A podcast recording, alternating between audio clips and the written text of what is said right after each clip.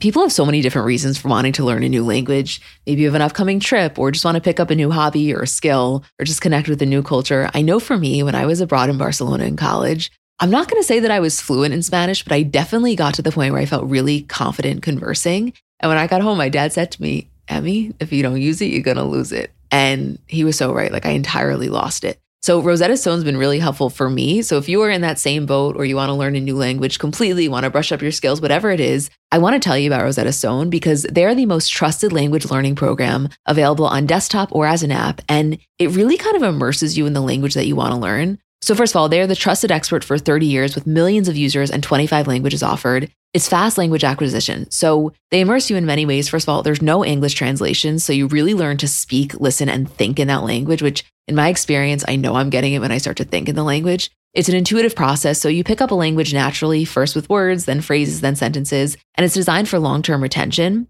Also, in terms of speech recognition, they have a built in true accent feature that gives you feedback on your pronunciation, and it's convenient. So, desktop and app options with audio companion and the ability to download lessons offline. And it's an amazing value. You're getting lifetime access to all 25 language courses Rosetta Stone has to offer for 50% off, which is a steal. Don't put off learning that language. There's no better time than right now to get started. For a very limited time, Comments by Celebs listeners can get Rosetta Stone's lifetime membership for 50% off. Visit rosettastone.com slash comments. That's 50% off unlimited access to 25 language courses for the rest of your life. Redeem your 50% off at rosettastone.com slash comments today.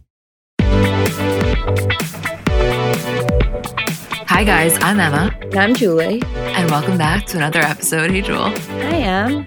A lot going on this week an absolutely insane amount. I know. And obviously, this is our last Monday episode of the year. We have off the weekend between Christmas and New Year's. And when I think back on this year, there have definitely been weeks where we were really kind of light on stories. And so it just feels very fitting that for our final Monday episode, there is an abundance of content. No, I'm sorry. I cannot believe that for our final episode of the year, Pete took Kim to see the Spider-Man movie at a movie theater in Staten Island and Scott Disick was also there? No, Joy. It's all I can think about. My brain doesn't know what to do with it. I feel like it's a dream that I made up and told you about the next day. It sounds entirely made up every single time I say it. I know. And let me be clear I recognize this is apparently not their first time in Staten Island, but so far, the only photos of them we've gotten together are at Giorgio Baldi in LA and then outside of Zero Bonds in New York. And that still feels normal for Kim to a certain extent.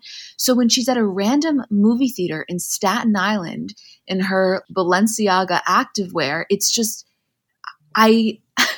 I thought that at this point I'd get more used to it. And let me be very clear. I am here for it. I love this for her. I think it makes so much sense in terms of where she's at in her life, but I still can't wrap my head around it.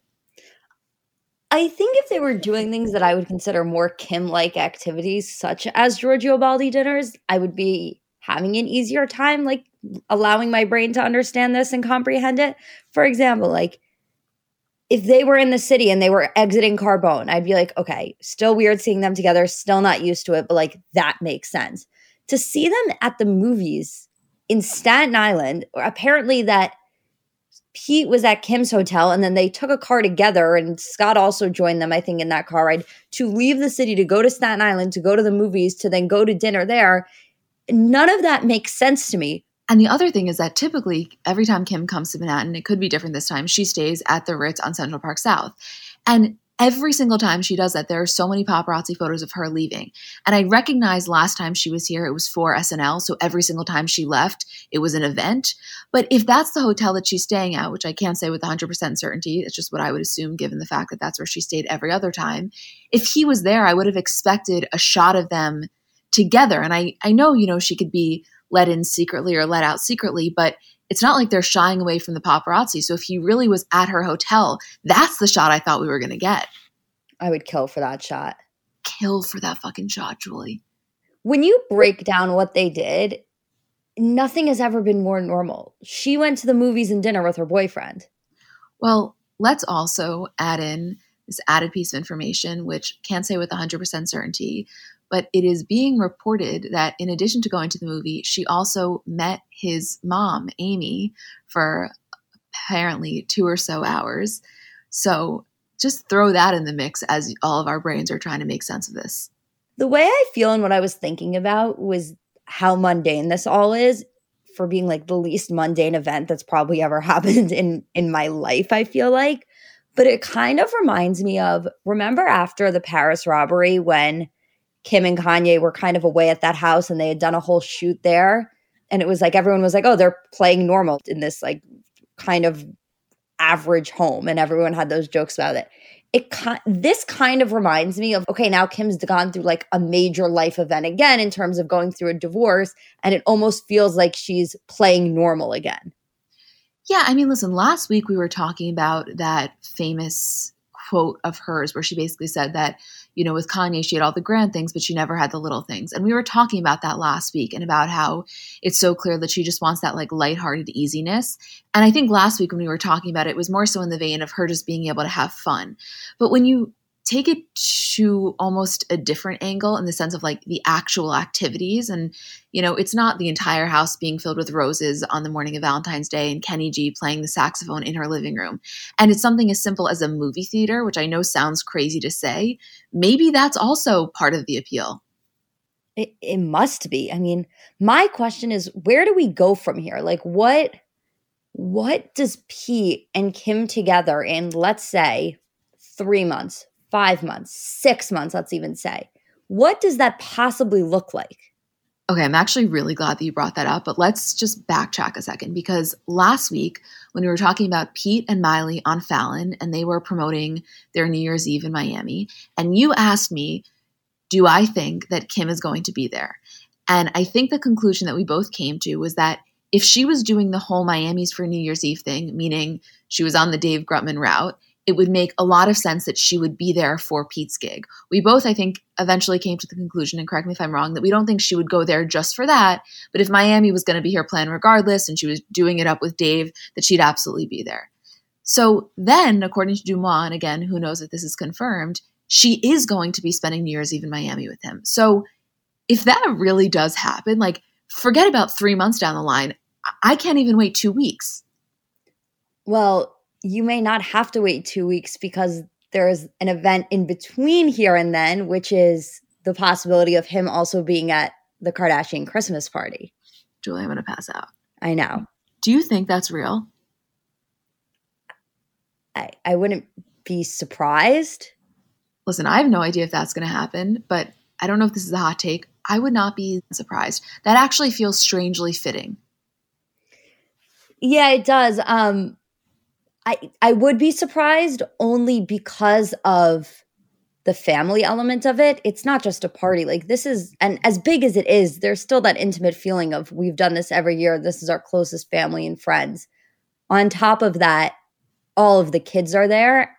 And even though he would just be a guest in attendance, I think that when you're dating somebody, the idea of bringing them around your kids, even in a large party capacity, is still kind of scary especially when you've never done that before.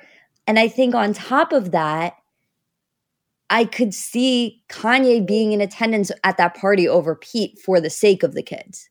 Well, so that was my question to you because if Kanye is going to be there, then I think absolutely not. There's a 0% chance that he will be there. And I'm, I mean, I'm just making that assumption based on the fact that as little as less than two weeks ago, Kanye was on stage publicly asking him to come back. So that to me feels like an absolute 0% chance. But if Kanye isn't going to be there, I know that the kids weren't in Palm Springs when they were there for Pete's birthday, but Kris was there, some of the other family was there. So I I guess I'm just saying I think it's a possibility. Oh, it's absolutely a possibility. this is crazy, Julie. Like if, if there was a trajectory of the way that we have discussed this, at first it was in such a joking manner. We thought that there was zero legitimacy to this, zero. And then slowly but surely, the proof started to come into the point where we couldn't deny it. And we've just been processing it in real time. And I still feel like I'm actively processing it. The fact that they are together is something that can't be denied or ignored any longer. Like, obviously, we've come to terms with that. And not that it was something like negative that we had to come to terms with. It's just like we had to rationalize that in our brains. And we've kind of gotten to that point the thing that we still don't have the answer to, or the thing that our brains still can't really compute is what is the nature of their relationship? Like, is this just hooking up? Is this hooking up, but they really do have a lot of fun together and they enjoy spending time together, but both of them know this isn't serious? Is this something where one or both of them ends up getting hurt in the end? Is this one where this relationship ends up lasting a lot longer than we ever expected it to? Not endgame, just way longer than we would have thought. I don't know because in my mind they're hooking up, but it's more than just sexual. It's like a lot of fun and they're just having a really easygoing fun time together and they just happen to hook up at the end of the night. That's what it feels like to me. It doesn't feel like a boyfriend girlfriend situation. And if if I'm being honest with you, I still can't imagine them getting to a point. But it's it's possible. I mean, I know we're going to talk about the Bari Weiss podcast later in the Kardashian recap, but can we talk about that one moment for a second? Of course. So, as I'm sure most of you saw, Kim was on Bari Weiss's podcast, Honestly, and the title was The Power of Kim Kardashian. And at the end, they did this kind of lightning round. And the question was, Who's your favorite SNL cast member? And Kim goes, What a setup. And then she goes, Bari, you know.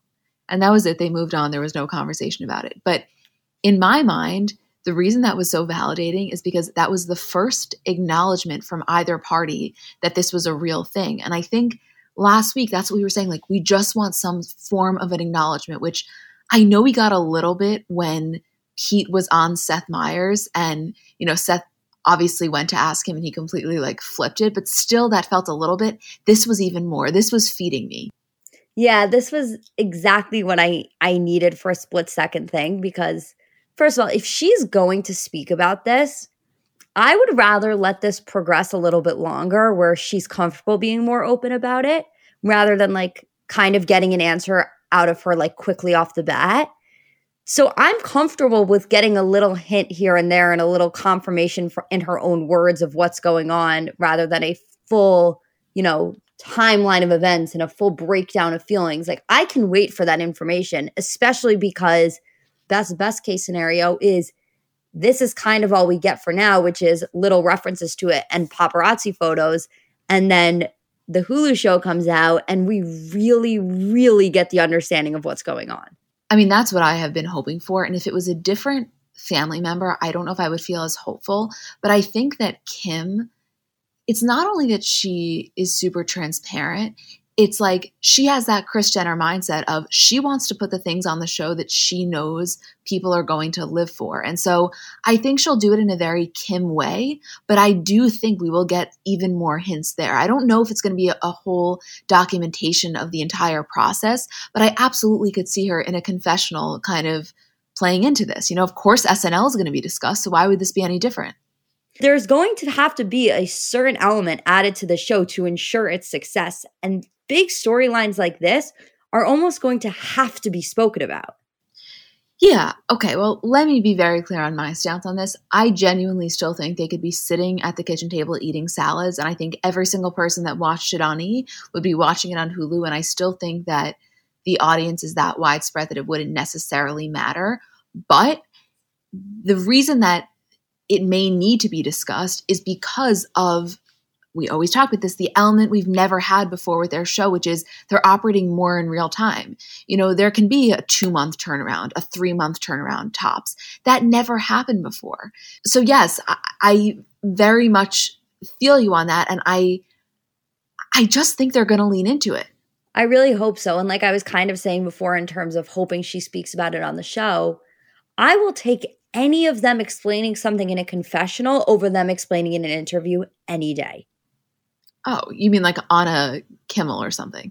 Right. Like if I had to choose between Kim giving me a full Pete breakdown on an interview show or on Bari Weiss's podcast or any of the above sort of things, I would take her sitting in a confessional on the show, giving it to us that way any single day of the week. Yes, because the other thing that we have to remember is that they are executive producers of that show. So naturally, she's going to be a lot more candid in her confessional, knowing that she can always cut anything. When she goes on Fallon, that's a one take type of situation. So she's naturally going to be slightly more reserved because she doesn't have the ability to edit it later. Right. This is like absolutely wild. Also, I just can't get over the vision of her sitting down with Pete's mom. I, me either. I don't know how true that one is, but it, it, even just the visual of the possibility that happened is just sending me. I still can't get over him. Like, I really do believe that he wakes up in that Staten Island apartment and he's just like, what the fuck? Again, let me be super clear. I've gotten over the looks of it all. Like, I get that he is a heartthrob to a large portion of this country, and that is totally fair. I'm more so saying, how did he get himself involved in like the Kardashians? I have just no idea. I mean, there's two elements of this that I still need to discuss, which is the first one being like, okay, SNL gets canceled for the week, right? Obviously, presumably, a Saturday night, Pete wouldn't be at the movies with Kim. He would be doing his job. And SNL, uh, because of a couple of testing positive cases and because of the rise of COVID in the city, they canceled the show essentially for the week and they did a very small version with Paul Rudd still hosting. My question is, how does that then play out in terms of Pete and Kim? Like, was that their plan for the night? And Pete called her and said, like, well, there's no SNL, but do you and Scott want to go to the movies maybe? Like, uh, what? Yes, that is honestly what I think happened. And then the second element of it is like, we haven't even spoken about Scott being there. How how did he get involved in all of this? I don't know, but Scott being there is absolutely hands down my favorite plotline of this entire thing. And if I were choosing one family member to be in attendance, I would choose him any day of the week, especially because when we talk about the new relationships in the family, the two newest are, of course, Courtney and Travis, and Kim and Pete. Clearly, they are to different degrees. But we know for a fact that Scott is removed from all things Courtney and Travis and any kind of new memories that they're creating in that realm, he is not a part of. And so for Kim to be entering a new relationship, I want nothing more than Scott to be heavily involved in that. You know what's a hilarious thought? Mm. Scott and Pete talking shit about Travis because Scott's jealous of the relationship between Travis and Courtney, and Pete's jealous of the relationship between Travis and Machine Gun Kelly. no, that is hilarious. I can't think of a funnier dinner conversation between two people than a conversation between Scott and Pete Davidson. I bet Kim was peeing her pants at that dinner. The thought of it makes me lose my mind. The thought of it makes me do a lot of things. And where'd Chris Rita come from? Well, I think that anytime Scott's in the city, Chris Rita is automatically invited to whatever plan it is. I just, I, that's actually even funnier, which is I'm sure that Scott and Chris Rita were supposed to go to SNL together, and that's kind of how this whole plan came to be. Like, I wouldn't be surprised if Scott was some like super Paul Rudd fan and then begged Kim to be able to go to this. the idea of the plan being made between Pete and Kim, where Pete asked her to go to the movies and then passes that information on to Scott, and then Scott has to call Chris Rita and be like, by the way, we're not going to SNL anymore, but do you have any interest in going to Staten Island to go see Spider Man? Is just all of it is so goddamn funny to me. I, I can't even believe that it's real. the way that I envision it going down is that Scott is just 100% there for the ride. Like he calls Chris and he's just as confused as all of us. He's like, I don't really know, just got off the phone with Kim. I guess we're going to Staten Island or some shit. Also, Scott's like a born and raised New Yorker. He's probably like, what the fuck am I doing in Staten Island? This is really wild. And and I just want to say it one more time for the end of the year, final time we are going to be discussing it on this podcast towards the end of the year. Let me just say, I respect your opinion if you think that this is 100% for PR. I 100% think that it is not. And everything that we have heard is that they are actually hooking up. And I really believe that. I'm cracking up because I thought that you were going to clarify again that like you may not see it, but it's not a looks thing anymore. And like you understand people being attracted to him. And I was going to say, like, listen, I don't think you need to like cover it anymore. Like, I feel like I am so attracted to Pete Davidson that it makes up enough for the both of us that like you can freely express your opinion on what you think of him. no, no, no. I'm over that. I'm over that. I, it's just not for me, but I get, I get the appeal for others. I know. We'll get there. Don't worry. What else do you want to say about this? I, I want to never stop talking about it, but I think for the sake of this podcast not being three and a half hours, we might have to move on to another story, unfortunately. Yeah, I don't know, you guys. I, there's just so much here, and I'm absolutely positive that more things will happen on the week that we are off. And you know what I was thinking about? What? Do you remember when it was, I guess, Kris's birthday and they were singing karaoke? Yes. And for a split second, everybody thought that Pete was there, but it ended up just being Ellen DeGeneres. Yeah, that was so funny. I am already imagining that happening at the Christmas Eve party. Like, there's going to be a shot of blonde hair. Everybody's going to think that it's Pete. And by the way, it very well could be if Kanye's not there, but then it's just going to be Ellen DeGeneres. And I think that that mix up that will maybe continue to happen is such a funny concept. That is so hysterical. Oh, I don't know, guys. Let's just take a breather and we'll be back. But wow, this is this is the best content in the world. In the world.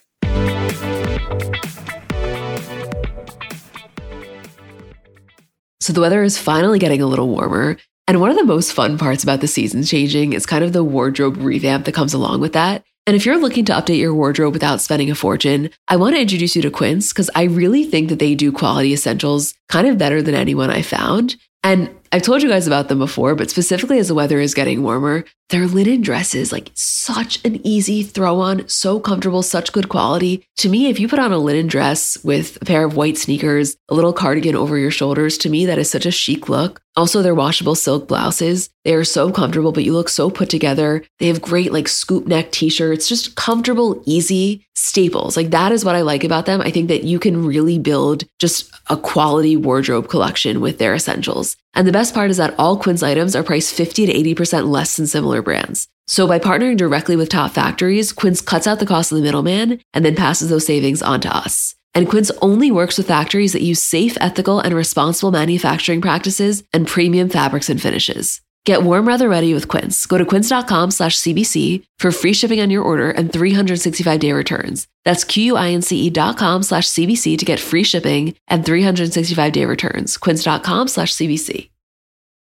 So Mother's Day is coming up, and I know sometimes it can be difficult figuring out what to get your mom because realistically, no gift is going to do justice for how much you love and appreciate her. But I'm sure you've done the classic, you know, bathrobe, candle, sweaters, gift cards. If you're looking to mix it up, I want to tell you about Aura Frames. So they were named the best digital photo frame by Wirecutter. And it's just the kind of gift that is guaranteed to bring joy because realistically, there's nothing our parents love more than seeing us. So for them to be able to see more of us, even if you don't live close by, like that is probably the best gift you could give a parent.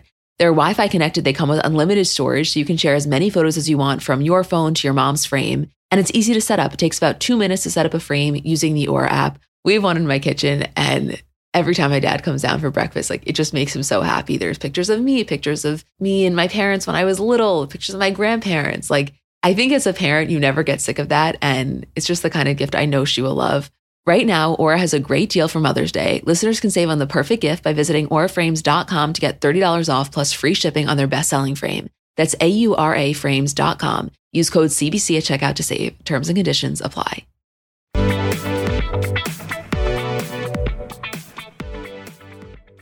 A lot going on with Ben Affleck this week, and I really do feel like this was quite the roller coaster in terms of media coverage. Absolutely, yes. So I'm sure most of you had initially seen these clickbait headlines that said something to the effect of Ben Affleck says he would still be drinking if married to Jennifer Gardner, felt trapped in his marriage.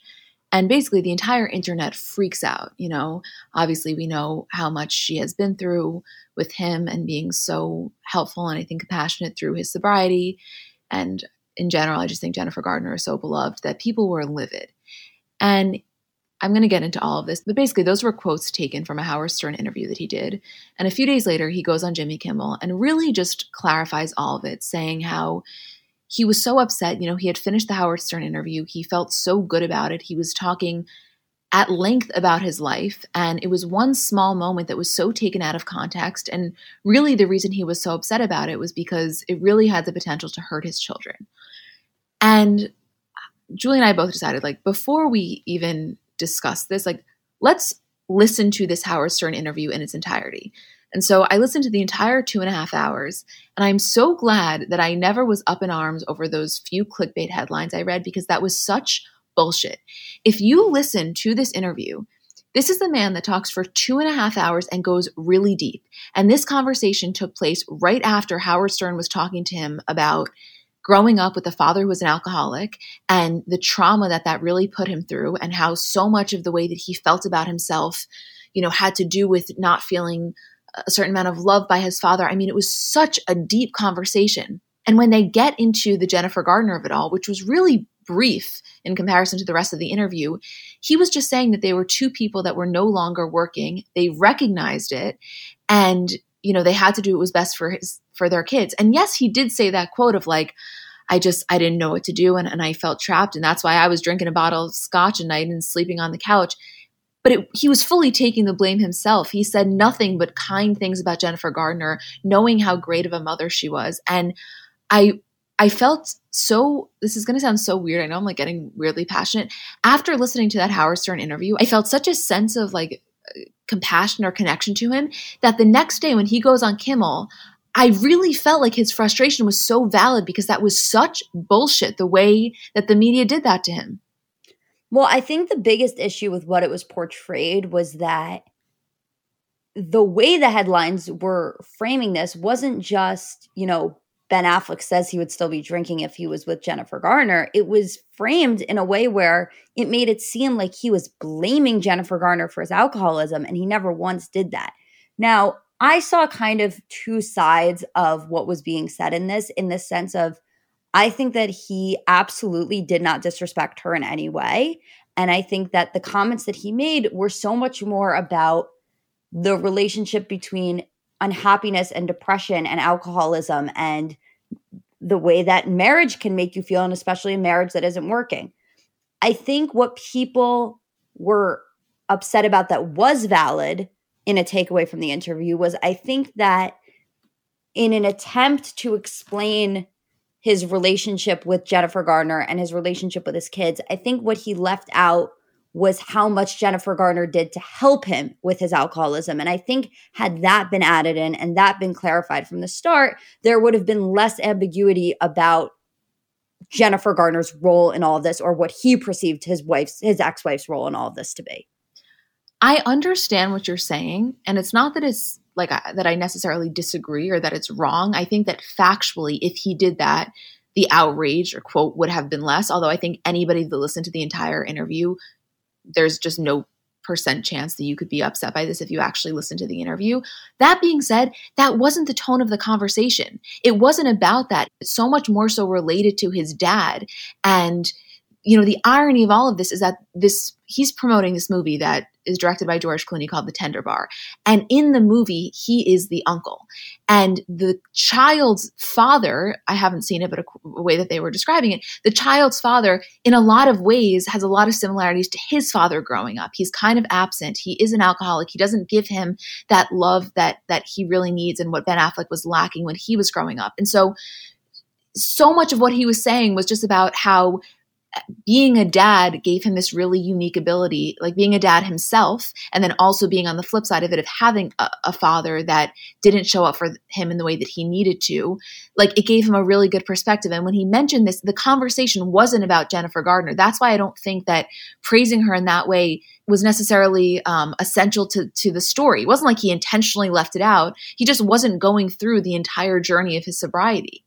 No, I, I totally agree. And I kind of felt the same way when I listened in terms of it wasn't a necessary part of what he was saying to throw in or explain. I think what people potentially were upset about was the fact that it's not just that Jennifer Garner and him were married and then he was an alcoholic and got sober. It was that she was really essential in that journey in terms of like she went above and beyond what she had to do as an ex wife in terms of helping him, driving him to rehab. We've all seen those photos. So when you have that image stuck in your head, and again, I completely agree with you in the sense of every headline that was spread was so taken out of context and so twisted everything that he said and made him seem like such a terrible guy when that was not at all the vibe of the interview. That's not at all what he was saying. And it really twisted his words. I just think that as the public, when those images are permanently burned in your mind of Jen Garner kind of being the saint as we all see her and taking his, her ex husband, who's basically throwing up in the back of her car, to a rehab, when you're talking about her mm-hmm. in somewhat of context in terms of how your alcoholism started, I think what the public was expecting there was the acknowledgement of the sobriety. Had he included that, the entire reaction from the public would have been completely different. I don't disagree, although I still think, even if he followed it up with some really beautiful tribute to her and just expressing all of his gratitude, if he still said what he said, I think the headlines would have been exactly what they were because that's what gets the clicks. And this to me, let me be honest with you, like, we listen back to our own episodes before we post them so many times. Like, it's, I don't even know, at the end of the week, we probably listen to 18 hours of, of content or something. So, it's very rare that I will listen to a podcast that's two and a half hours just because I'm already listening to so much audio, like of us talking, that I just don't want to listen to anyone else talking. It's just too much. Like I just want to listen to music. So to listen to a two and a half hour interview, which is so rare for me to do, and to really witness this guy go so deep and I thought he was so fucking transparent with everything. I I just felt his outrage. It was such a it was such a low shot. It really really was. And you want to know something, Julie?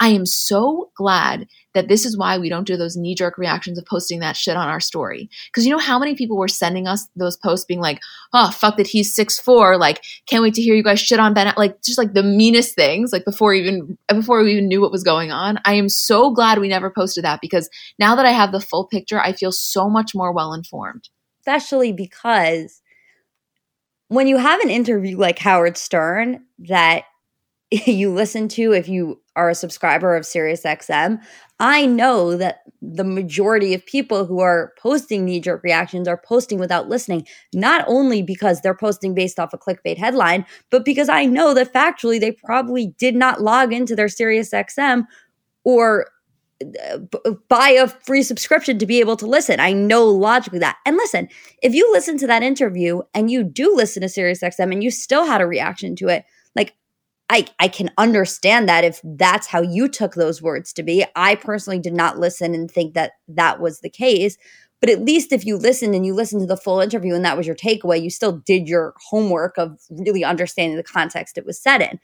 If you see it on a headline and you react so strongly, you're missing so much context and so much tone of voice and so much that you would never, ever be able to get, even if you read the clickbait headline and then read the full article. He literally walked out on Kimmel. They had maybe 30 seconds of bullshit back and forth, and then he jumped into it. Like, you could tell how pissed he was because at the end of the Howard thing, he says, like, you know, this was so great. Like, he's like, I just wish all of them were like this. And what's interesting is that throughout the entire interview, he spoke about different times when he has felt so wronged by the media.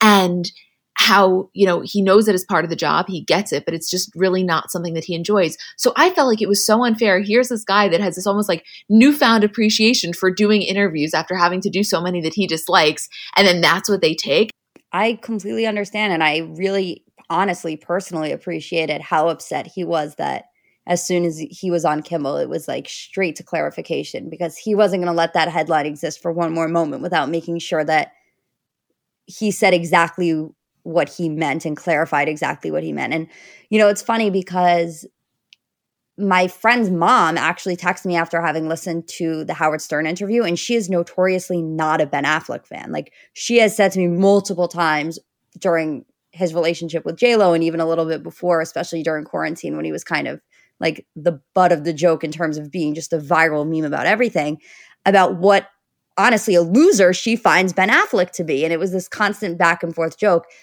and she texted me as soon as she listened to Howard Stern and she was like, wow, I'm so blown away and impressed. She was like, as soon as I saw articles coming out about it, I was like, nobody listened to this because if you listen to it, you walk away from this feeling like you have such a better, more intimate understanding of him. Yes. And I don't know why I'm feeling so like personally validated about you just telling me that, but I swear I do. And also, the other thing is like, don't misunderstand. Anytime anybody talks about their sobriety, I absolutely admire it. I love the destigmatization. Like the list goes on. You know how I feel about that. But out of the two and a half hours, it wasn't even like that was the thing he was the most excited to talk about. You know, he even made a comment about how he doesn't necessarily find it to be so profound. Like some of the stories that he was talking about from back in the day from working with Robin Williams. And when Robin Williams was named by Entertainment Weekly the number one comedian in the world, how Ben goes to congratulate him.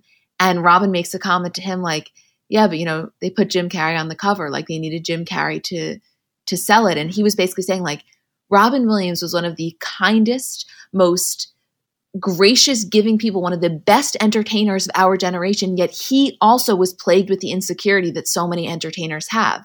And him and Howard Stern what, uh, got into what I thought was a fascinating conversation about it. And he was saying, like, you have to understand, and it's not that I didn't know this, but I've never heard him talk about it in this way. Like, him and Matt Damon have been best friends since they were eight and 10 years old. And the fact that Good Will Hunting, you know, took off in the way it did and they actually got that shot, of course, it was nothing short of miraculous. But what's really more so remarkable was the way that their careers both continued to grow, both together and separately. And how when he got, when Ben got an agent, he called up Matt and he said, "Listen, I think that you I think that you, you got to talk to this guy. Like I think you need an agent as well." And Howard was saying like so few people would have done that in the situation because the business like really makes your mindset be one of just such a cutthroat nature, which it is. And so no matter who you come into it with, no matter who your close friends are, it's like I still got to beat out that guy. And what I found was so like interesting to listen to was that on one hand, Ben was super honest about the fact that, listen, if I'm going up against Matt for a role, I wanted to get it every time. But guess what? If I didn't get it, he's the only fucking guy I wanted to get it. And like just the way that their relationship has has maintained itself uh, amidst all of this, I found I just found to be very, very interesting. Yeah, I mean, there was again, like you said, so much more to this interview than just the clickbait headlines. And I think that both of us were so happy to be able to listen to such a longer version with a different lens than most people had because we learned so much from it. And I thought what was also interesting in the aftermath wasn't just the clickbait headlines about what he had said and the quotes being taken out of context. It was also that news sources started running with this story that Lo was upset about what was being said. And then she had to come out and clarify that that wasn't the case. Oh, yeah, this was really interesting. I want to read her exact clarification. She said to people, The story is simply not true. It's not how I feel. I couldn't have more respect for Ben as a father, a co parent, and a person. Which, not that there's anything in that particular statement that is so profound, but do you know how big of a deal that must have been to him for her to have to go to People magazine and make that statement? Like, that's to me, that was actually one of the more interesting takeaways from this whole th- situation? To me, it was so interesting also because it's, listen, we've seen a lot of Lo and Ben recently. It's not like they're hiding their relationship or it's some sort of a secret, but they don't often speak about each other. And so, for one of the very few times that Lo speaks about Ben, for it to be a clarification on an interview was just fascinating. It, w- it was fascinating, especially given the context. And right the other thing about when he went on Kimmel is like he directly called out the Dunkin' Donuts thing. Like he's like, listen, I'm fine with sad Batman. I'm fine with the Dunkin' memes. Like I get it. You know, I get it. He was basically just saying like, when this so directly impacts my children, that's where you got to draw the line. And I, I just, I think that's what it was. Oh my God, there's so much. Wait, there was there was this one part. Sorry, last thing I'll say. There was this one part where he's talking about how he was driving his kid to school, his son who who's 9, and like I guess, you know, the kids at school saw that he was coming and they're saying like Ben Affleck, Ben Affleck and like I guess Ben saw it and the kid turns to him and goes, hashtag welcome to my life. That was another discussion that they kind of briefly touched on, but is always one that I find to be so interesting, which is kids at a certain age having a celebrity parent. And he said, My kids have two celebrity parents, two major celebrity parents. He's like, and that's a big burden for them to have to carry. He's like, I'm not going to pretend for one second that, like, that's not a lot that we put on them. And that's a point of view that I am always so interested in, in terms of like, you're a normal nine year old. You go to school every single day like a normal nine year old. Your dad picks you up from school every single day like a normal nine year old. How is it that that life can exist and be so normal while being so abnormal all at the same time. Well, something that I really appreciated about their conversation was he basically made a point to say, like, my kids do not find me cool at all. You know, they are the first ones to tell me how uninterested they are kind of in in my craft like in a, in a very endearing way and the point that howard was kind of making is that Ben never had that luxury with his father. He could never say something like that to him. And so Ben almost welcomes his kids being able to be that honest and that transparent with him and almost have that joking relationship because that didn't exist in in his relationship because telling his dad that he wasn't proud of him carried so much more weight than his daughter making kind of like a joking comment about how movies really just are kind of uninteresting to her. That's so interesting. Somebody else was speaking about this in an interview recently, and I cannot for the life of me remember who it was, but it was somebody basically saying, like, there's even when their kids are disrespectful to them, like their kids said shut up to them or something, and it wasn't in a joking way, and it was like in a very serious way. And they were like, as upset as I am by it, I'm so happy that my kids feel so comfortable with me to be able to do that and be able to tell me what they're feeling, even if it's a raw emotion and even if it's not the type of censored and polite emotion that we grew up having with our parents because it means that they're able to be real with me. Yes, and that they feel safe enough to be able to do so, which to me like we talk I feel like we talk about this every podcast somehow just like the idea of safety, how that's like one of the most driving forces in life. And that's exactly what he was communicating. Right. I don't know. I could see someone listening to it and not enjoying it, but personally for me, I loved every single second. And I never thought I would say that about a two and a half hour podcast. Yeah, me too.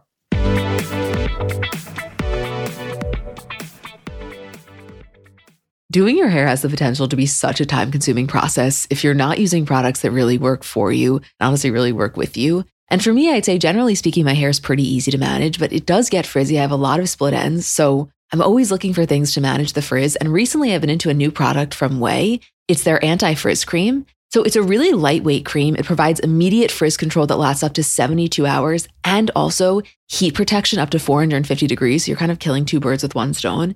Then the thing I really like about it is that it helps reduce and repair split ends while quenching dry hair with intense hydration. So you can feel like it just feels good on your hair. For me, I get out of the shower, I always spray in the leave in conditioner. I've told you guys about that before, but I love it. A little anti frizz cream and you're good to go. I also, I mean, I love a lot of things from Ouai, but I like their detox shampoo. I don't use that every week, maybe once a week, maybe once every other week, but I feel like it gives my hair a really, really good clean. Frizz free up your schedule with Ouai. Go to T-H-E-O-U-A-I.com and enter promo code celebs for 15% off any product. That's T-H-E-O-U-A-I.com, promo code celebs. So I know we're all kind of operating at a different skill level when it comes to makeup. Like I have some friends who they do their makeup and it looks like they got it professionally done. I have others who know nothing about any products. And then I would say I'm somewhere in the middle. Like by no means am I very skilled, but I think I can hold my own. And in terms of my everyday, I'm just doing mascara, lip gloss, and maybe a little bit of highlighter on my inner corner. So if I'm only using a few products, I need them to be excellent. And I've recently been very into the Thrive Causemetics mascara, which I'll tell you about in a second, but just in general, a note on the company. For every product purchase, Thrive Causemetics donates products and funds to help communities thrive, which I just love knowing that I'm buying from a company that does that. And in terms of their mascara, so it's the Liquid Lash Extensions mascara. You guys have seen that. It's the viral turquoise tube. I've saw it all over social media before I ever started using it. And it's a unique formula that creates tubes around each eyelash to lengthen them. It's also super easy to remove. So it slides right off with warm water. It doesn't leave smudges. And the ingredients are really nourishing. So they support longer, stronger, and healthier looking lashes over time. It really just gets the job done. Like you will see what I mean when you try it. Refresh your everyday look with Thrive Causemetics, luxury beauty that gives back. Right now, you can get an exclusive 10% off your first order at thrivecausemetics.com slash CBC. That's Thrive Causemetics, C-A-U-S-E-M-E-T-I-C-S dot com slash CBC for 10% off your first order.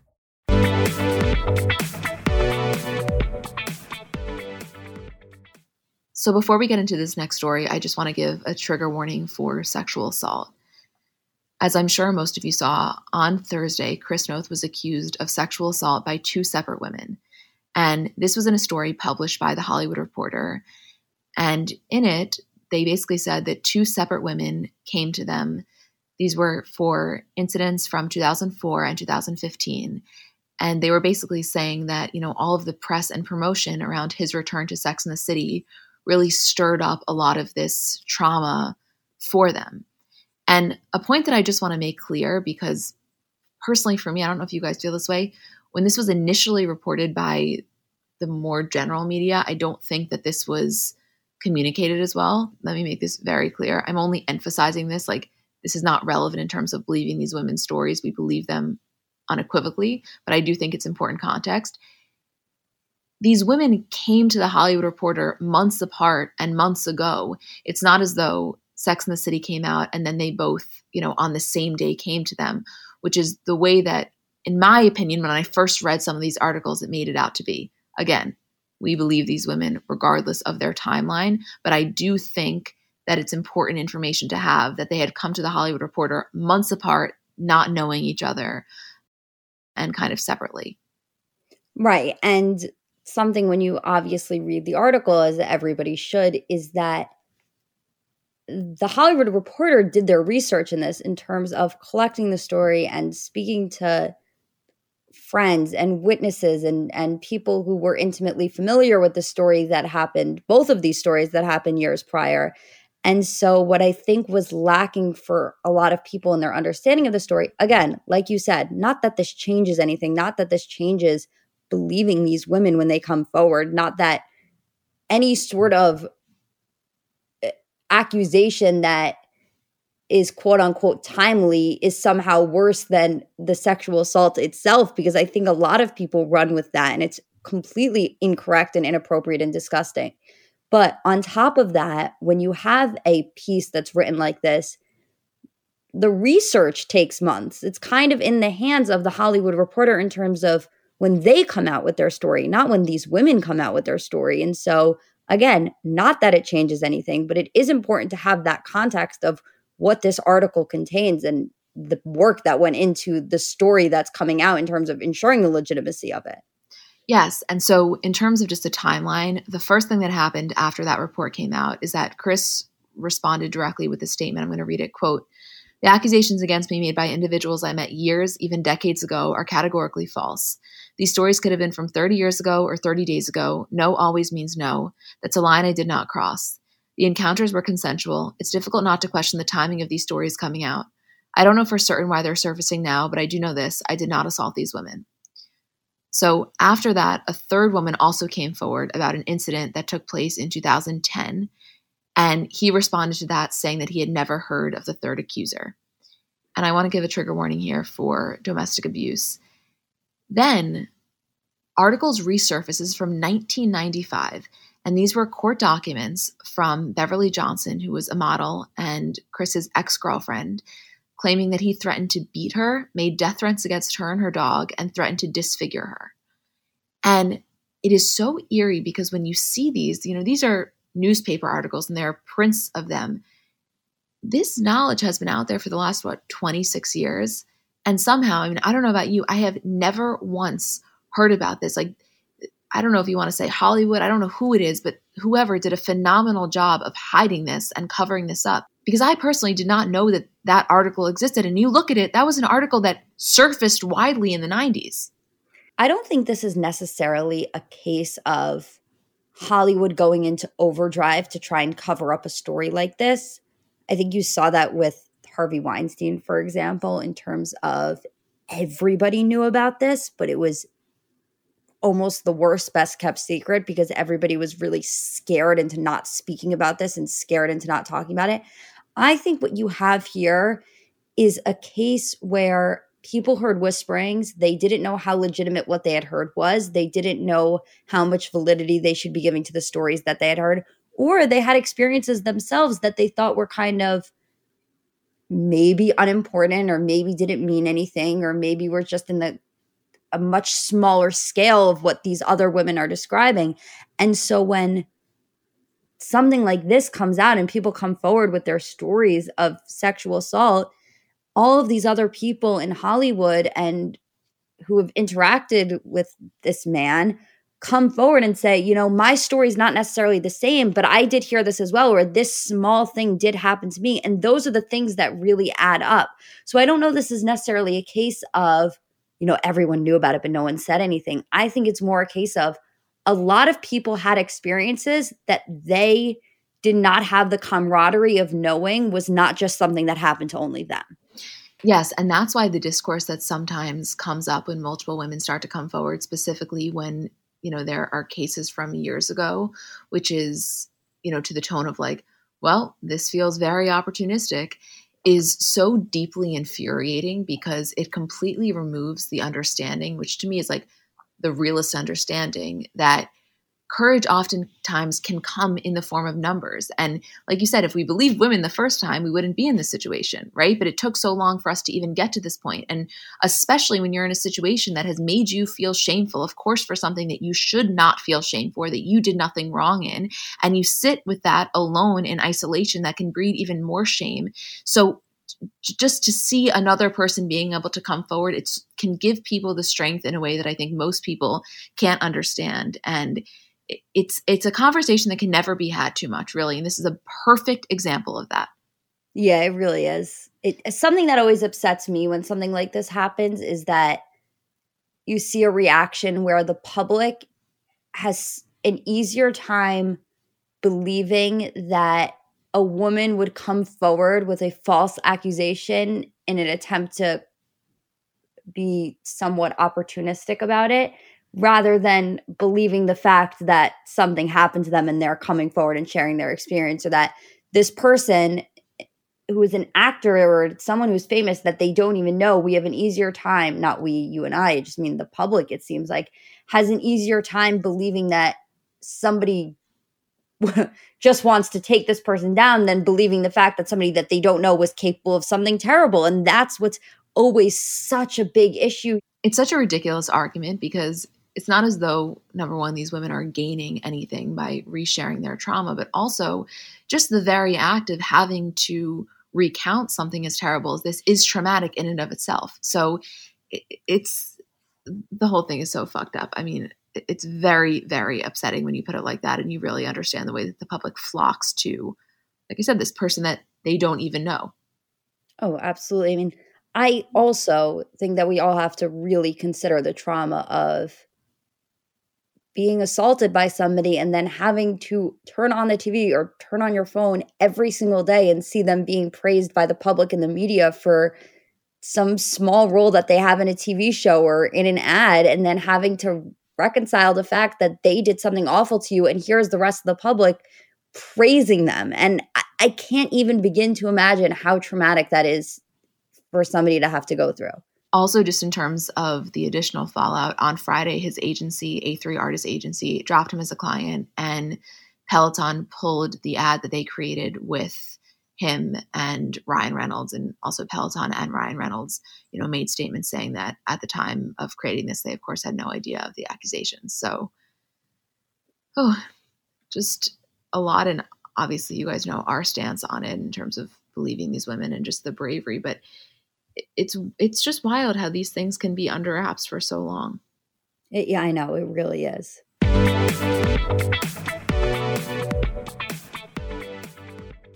I know a lot of people are looking for shows to binge over the holidays, and I have a really good one for you guys, especially because the finale is on January 16th. So if you start it now, you have plenty of time to get caught up. It's Showtime's latest show called Yellowjackets. And first of all, it's a stellar cast Christina Ricci, Juliette Lewis, Tawny Cypress, Sophie Thatcher, plenty more. And it's basically part survival epic, part psychological horror, and part coming of age drama. So the plot is this high school girls soccer team who survives a plane crash deep in the remote wilderness. And you're basically watching them go from this thriving team to almost a group of savages that are just trying to survive. And so you see their experience from when it actually happened in 1996, but also the survivors' lives in present day, which is 25 years later. And it's just really interesting because you kind of explore the concept of survival and what you would do and what you're capable of when you're really just doing every single thing in your power to survive. So catch up now before the season finale on January 16th. New episodes of Yellowjackets drop every Sunday at midnight on Showtime.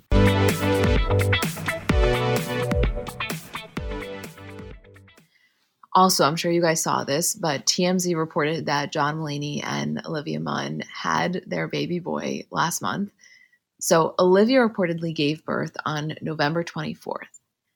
So, that puts the conception somewhere around February, early March. And I just briefly want to remind everyone of the timeline, or I guess the apparent timeline, which was December 2020, John Mulaney enters rehab. February of this year, he leaves rehab. And May of this year is when him and his ex wife, Anna Marie Tendler's split is announced.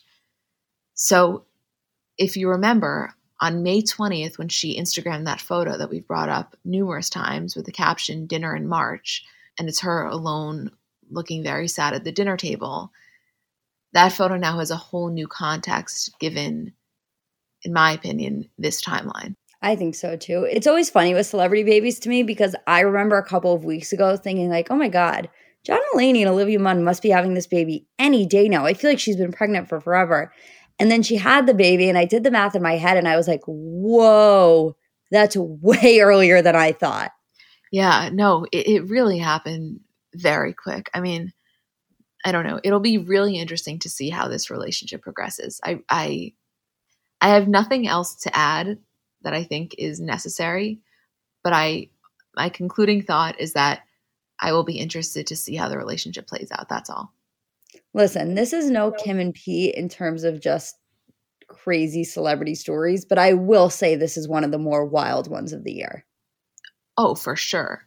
It's just it's a total wild card, but to me what it lacks and this isn't a bad thing. It's just so many times with wild card romances it's like exactly the Kim and Pete thing of like this lighthearted fun fling and nothing about this felt lighthearted or fun and obviously it ended with a child. So it definitely got a little more serious than maybe either of them anticipated. Definitely. Yeah. Okay. A few other things we want to mention before we get into the Kardashian recap. Number one is that Beyonce is officially on TikTok. And at the time we're recording this, she has not posted any videos, but I will be very curious to see if the tone on TikTok is just as curated as it is on Instagram. I think it will be exactly as curated. The only reason that Beyonce on TikTok is interesting is not because of what will be posted on there. It's interesting because it absolutely unequivocally means that new music is coming, and that's the story. No, completely. It's just like, as we know, the celebrities that have been the most successful on TikTok have been the most, quote, normal and really like humanize themselves and interact with the audience and are doing duets and stitches. And I know that that's not part of Beyonce's playbook, and she definitely does not need to do that in order to stay relevant or as esteemed. Like, I get it. It's just when she's on that platform where that's how your average celebrity operates, like, it, it's just a funny thing to consider how, I mean, in my belief, she will go completely the opposite of that.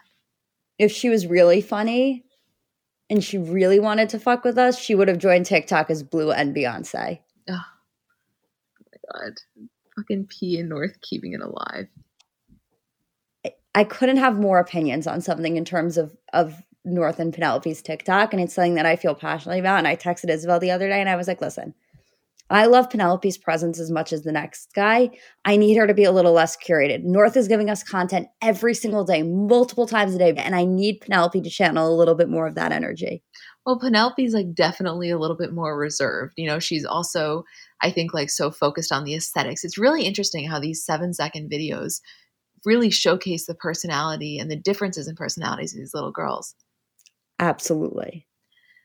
I don't know if anyone else cares about this, but what is going on with Julia Haart from My Unorthodox Life? Like, what is your take? Do you think that her and Silvio are getting divorced? Or, and do you think that it's going to be the plot of My Unorthodox Life season two? Because there are conflicting reports. Page six initially said that they are splitting. Then she posted them, but apparently it was a photo that was from a while ago because he has been in Mexico. Like, I don't know what's going on. I don't know either. I wouldn't be surprised if they're splitting, and it's not because of the relationship we saw them have. I actually thought they had a really great relationship from what I observed and what we saw on the show. I wouldn't be surprised if they're splitting because I think that's what fame can do to a relationship. And you saw that with Ben and Batsheva. And so, if this is the case for Julia, I think it would absolutely come as a result of a lifestyle that maybe he didn't want rather than a lack of love in their relationship.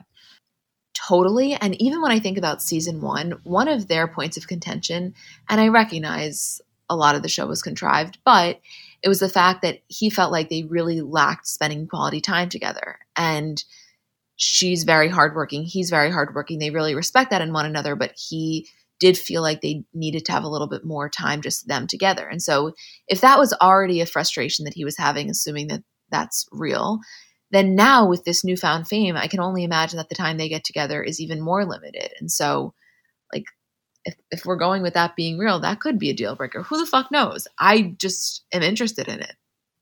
I'm fascinated by it. It'll be really interesting also to see about their working relationship because they still are in business together. He still owns technically her company. Oh, totally. And like, let's say hypothetically speaking, they are splitting up and this is all going to be covered on season two. It would be her split up and then also Batsheva, her daughter, split up on one season. A mother daughter divorce plotline would certainly get me to watch any TV show. I'll tell you that much. Oh, yeah. First of all, they didn't need to do anything. I was sold on season two no matter what. Same, obviously. Okay, let's take a break and come back with a Kardashian recap.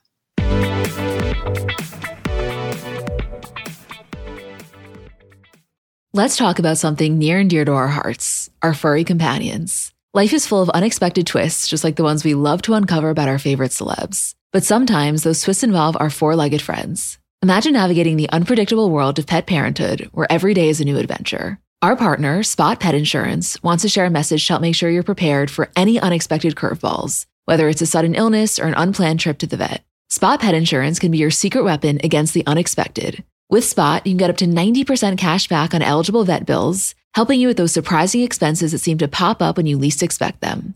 But wait, there's more. Spot Pet Insurance plans go beyond just offering coverage for accidents and illnesses. You can enhance your plan with their preventive care benefit, ensuring that routine wellness, vaccines, and more can be covered too. Head over to spotpet.com today to get a quote instantly. Trust us, it's the easiest thing you'll do to help secure the well being of your dog or cat. Visit www.spotpet.com today. Paid ad from Spot Pet Insurance. Waiting periods, annual deductible, co-insurance, benefit limits, and exclusions may apply. For all terms, visit spotpetins.com slash sample hyphen policy. Insurance plans are underwritten by either Independence American Insurance Company or United States Fire Insurance Company and produced by Spot Pet Insurance Services, LLC. Apartments.com believes a dishwasher does more than just clean plates. It turns your whole place into a time machine by turning the time you would have spent washing dishes into extra time for you. That could mean more time to read, more time to knit, or more time to contemplate the vastness of time itself. With apartments.com, finding somewhere to live with an elusive dishwashing slash time expanding device is easy. And listen, we all have our non negotiables in terms of what we really want when looking for an apartment. I know for me, natural light has always been really important. I just know myself and I am a happier person when I have that natural light throughout the day. And I also told myself that in my next place, I will definitely have a washer and dryer because you just can't beat that convenience. And I know it can be hard to find, but when you find it, I think it is so worth it. Apartments.com hosts the most rental listings with over 1 million available units. And with comprehensive search tools and instant alerts, you never have to worry about missing out on the perfect place. To find whatever you're searching for and more, visit apartments.com, the place to find a place.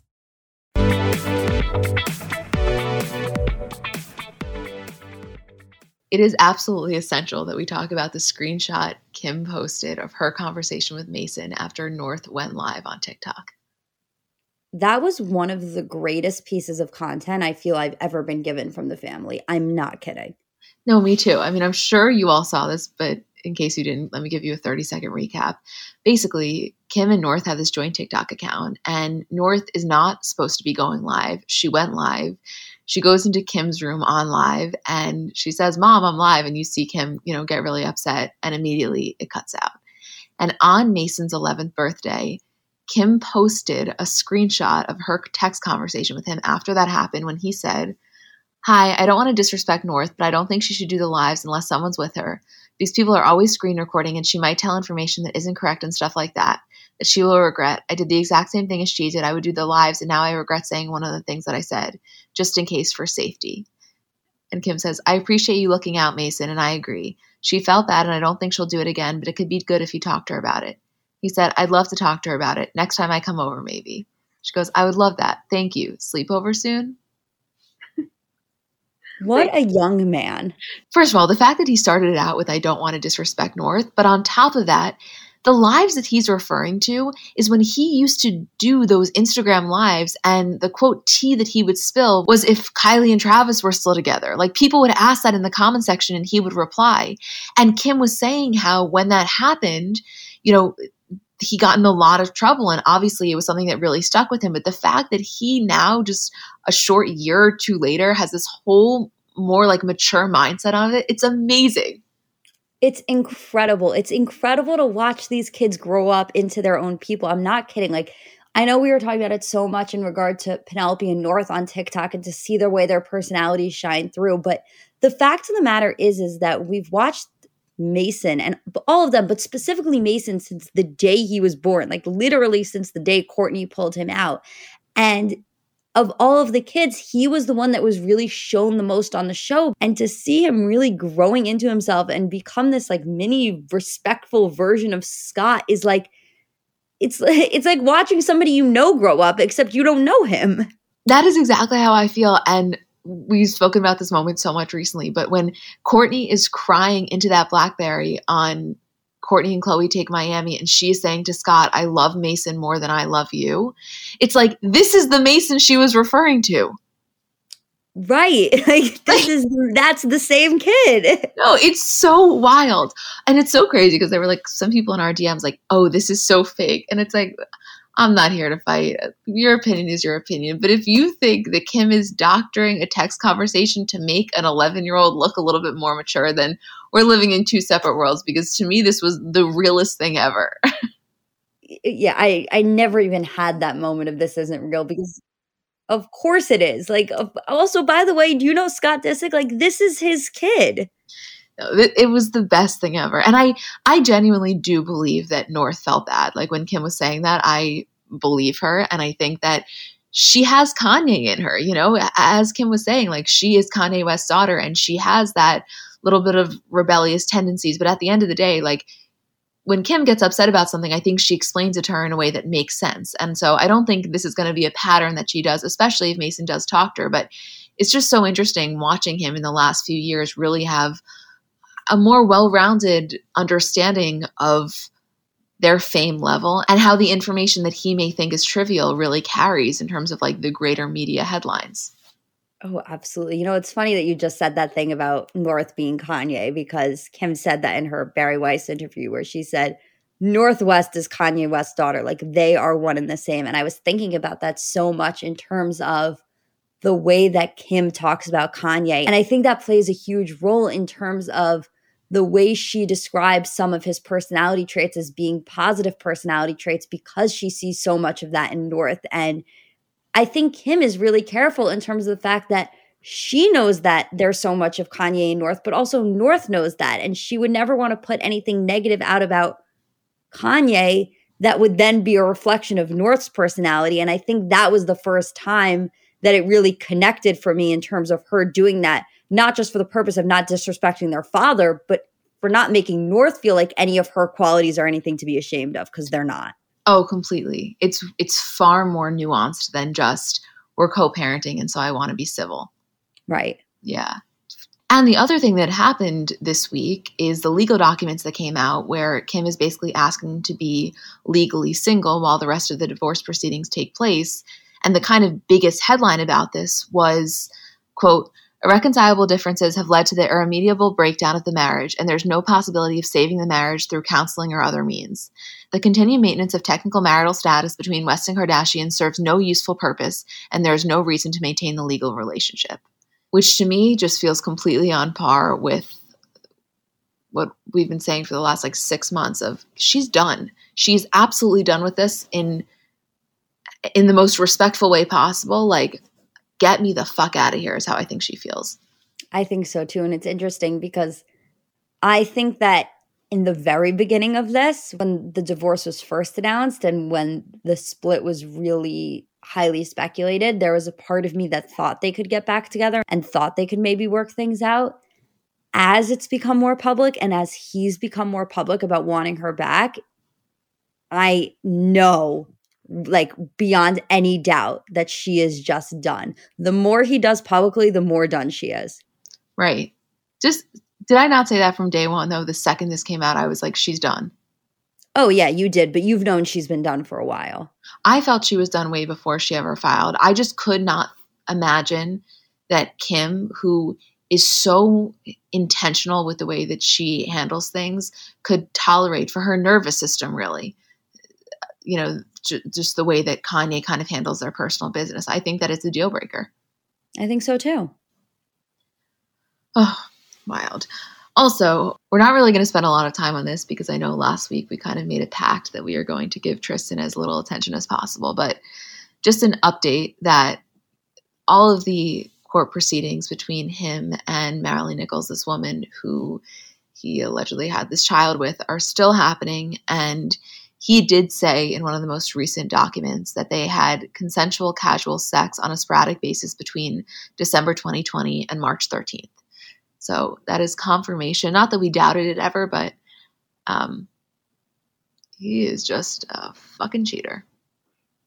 I can't believe I I really hope he gets help, honestly, because I can't imagine a scenario in which he's happy in the way that everyone's lives is so affected by what a terrible person he is.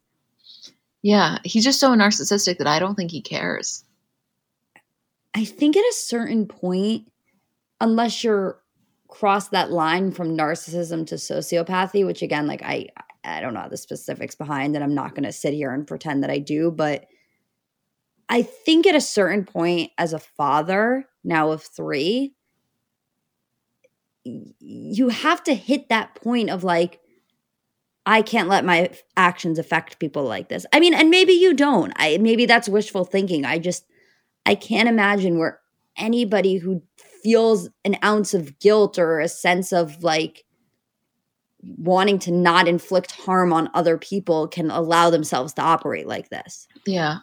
I don't know. That's obviously my wish, but I have lost every single ounce of hope, expectation, all of the benefits of the doubt that I felt like we tried to give him in the past. It's it's long gone. The guy is a raging asshole with an inability to just jerk off and not have sex. It's really terrible. Like, by the way, try it. You'd love it. You might love it. this is a good time to do like our uh my, my Foria ad. Uh, we should. We should put it in after every Tristan section. That Foria shit works. I am telling you, like really, truly does the arousal one or whatever the fuck it's called. um, okay, so last thing we wanted to say is that apparently Kylie had her baby shower at Khloé's new house, the one that is right next to Kim's. It was apparently a very kind of intimate gathering, just the family and a few other people. But she's also another one that's due any day now. I was going to say, I feel like she's been pregnant for the past year. She has, and she's been so kind of silent recently that the timeline has just become even more ambiguous in a way. I hope we get a lot of photos. I can't wait to see Stormi as a big sister. I know, I know. Oh, wow. So many things just happened. Big episode. I know. And I know for a 100% fact, Julie, that we're going to release this episode, which, by the way, I didn't say this in the beginning. We're recording this on Sunday night because we wanted to get it up as early as possible on Monday. I know we've in the past strayed away from doing that because things break on Monday, but we figured there's enough content. So if something major breaks, we'll just talk about it in a midweek recap. But um, wow, I don't even know what just happened. That was amazing. That was so much fun. Time of my life, kid. I know. So, okay, we have two more episodes this week the Kardashian bonus show slash midweek recap, depending on what happens. Isabel and I are back for Bravo, and then we are off until the f- first Monday in January, which I believe is January 3rd, right? Wow, yeah. Happy New Year. Yeah, Happy New Year. I mean, we'll say bye to you guys a little bit later on, but thank you. I mean, you guys know how we feel. It's like we genuinely feel like the luckiest people ever. And uh, just thanks for listening and, and letting us do this for another year. We feel so, so fortunate and grateful. Anything else? I think that's it. Okay, we love you guys so much.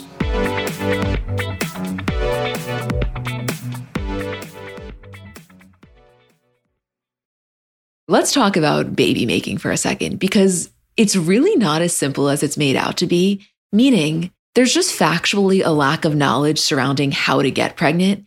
And kind of, you know, for many of us, we spend our lives trying to prevent unwanted pregnancy. That when you do want to conceive, there's almost a lack of understanding and resources, which is why I want to introduce you to Frida Fertility. Frida Fertility is the only one stop shop that makes it easier to make a baby with a set of solutions for everything from egg and sperm health to ovulation tracking to conception aid. And basically, what Frida is doing is simplifying the journey to parenthood with products that help you go from trying to making a baby. And their products are innovative, easy to use, accessible, from ovulation prediction to at home insemination kits. They're kind of revolutionizing the conception aid game with the at home insemination kit, which is almost, you can think of it as like a modern, effective solution to the turkey baster. This is baby making simplified. Find Frida Fertility on Amazon, Target, and select CVS near you.